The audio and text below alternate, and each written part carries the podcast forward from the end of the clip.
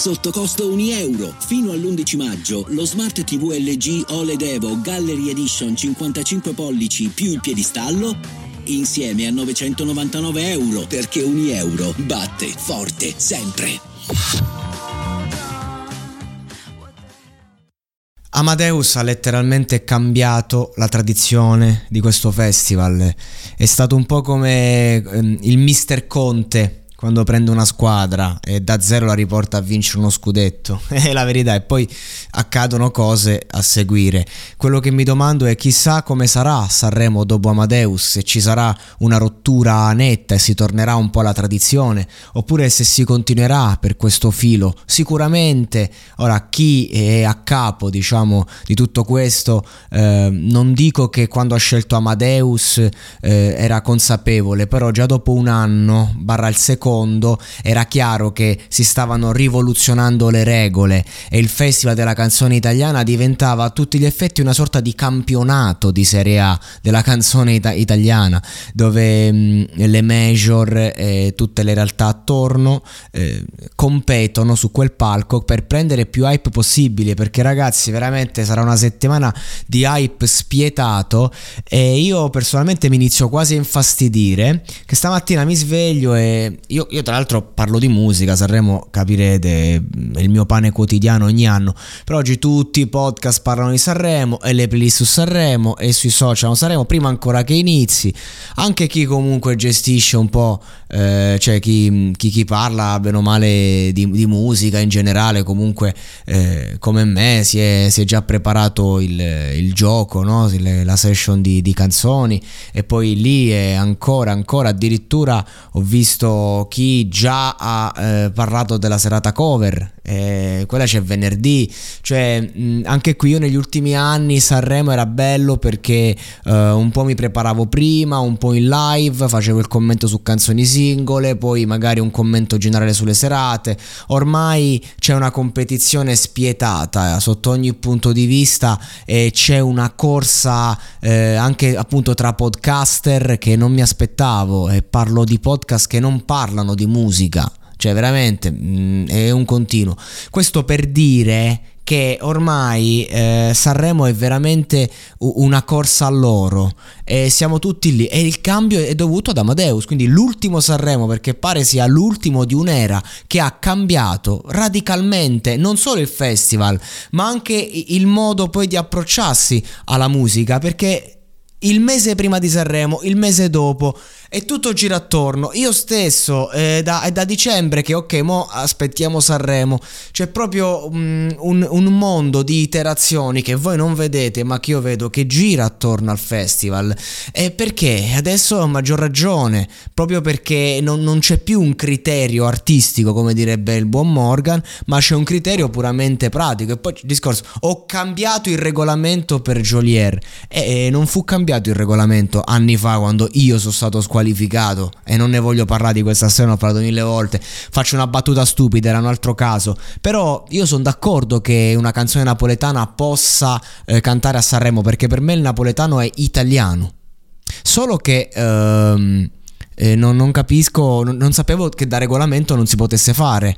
E allora che vuol dire cambio il regolamento? Perché Jolier è, è più massiccio, è più importante, è più influente quindi si può fare un'eccezione per lui? Questo è il concetto io, su cui voglio riflettere. E ripeto, io sono d'accordo che la musica napoletana sia considerata italiana e che quindi Jolier sia su quel palco. E vi dirò, io ci scommetterei due, un po' di fresca su Jolier, lo quotano 6 ma c'è una regione intera che lo spingerà. E la domanda che vi pongo è quanti cellulari avete voi? Uno, due, quanto voterete? Mm, probabilmente neanche un voto. Ecco, tutta la campagna hanno almeno 5 cellulari per fare 5 voti a testa per Jolier. Quindi ecco, eh, se contiamo la parte dei voti non avrà eh, rivali. Secondo me, mio, mia ipotesi, ne parleremo a fine Sanremo. E, e, quindi il discorso è questo, ehm, è, è, l'ultimo Sanremo di um, un'era che eh, ha portato sempre di più al, alla capitalizzazione, quindi è un Sanremo specchio di questi tempi. E io sono il primo, eh, cioè nel senso io non sto qua a fare il fenomeno, io sono lo speculatore per eccellenza, ma che davanti a tale speculazione rimane quasi confuso, veramente confuso. Cioè veramente ho visto podcast che non c'entrano nulla, eh, cercare di reinventarsi pur di prendere eh, due click. Parlo del podcast perché siamo in podcast, ma neanche e lo dico, trends, chissà che succederà su trends su, su, eh, su Instagram, un putiferio, sarà il nuovo Twitter e noi saremo lì a farci due risate, magari a ripubblicare qualcosina, a dire la nostra. E come al solito, siamo in questo, in questo mondo che gira tra promozioni, botting e tutti dentro, dove non c'è più religione, c'è solo uno stress incredibile. Ora, tu dici stai a fare, stai a criticare dove vuoi arrivare? Ma da nessuna parte ragazzi, non... mentre qualche anno fa mi, mi, prendevo la responsabilità di dire un pensiero e dire ah quella merda, oggi io che, che ho più da dire? Ma non perché non ho più nulla da dire, perché ho notato che è tutto diciamo cambiato in una modalità che anche a fare il boomer non mi ci ritrovo più, così come non mi ritrovo a fare quello che si esalta, perché mm, mi, mi, esalto poco quando eh, si parla un po' di in che direzione sta andando il mondo. Io adoro il fatto che eh, si vada verso, verso, una sorta di progresso e roba varia, però eh, dall'altra parte, proprio perché ci sto dentro, ehm, e un attimo mi rendo conto di tante cose, di quanto anche per noi creator il pubblico è da considerare stupido perché questo è il concetto, eh, così viene trattato il pubblico, soprattutto nei, nei, social.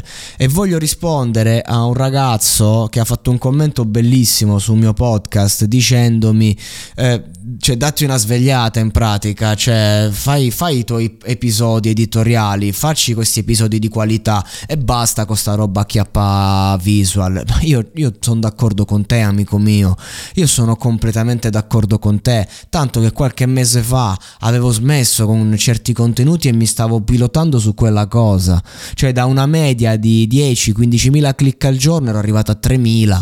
Cioè voglio dire, uh, io capisco tutto e, e, tra parentesi non sono fiero di me stesso quando devo fare certi contenuti. Uh, cerco di dare la mia opinione, a volte non ho neanche voglia, quindi la butto lì. Non sono così fiero, anche se poi magari non mi costa un cazzo, lo faccio.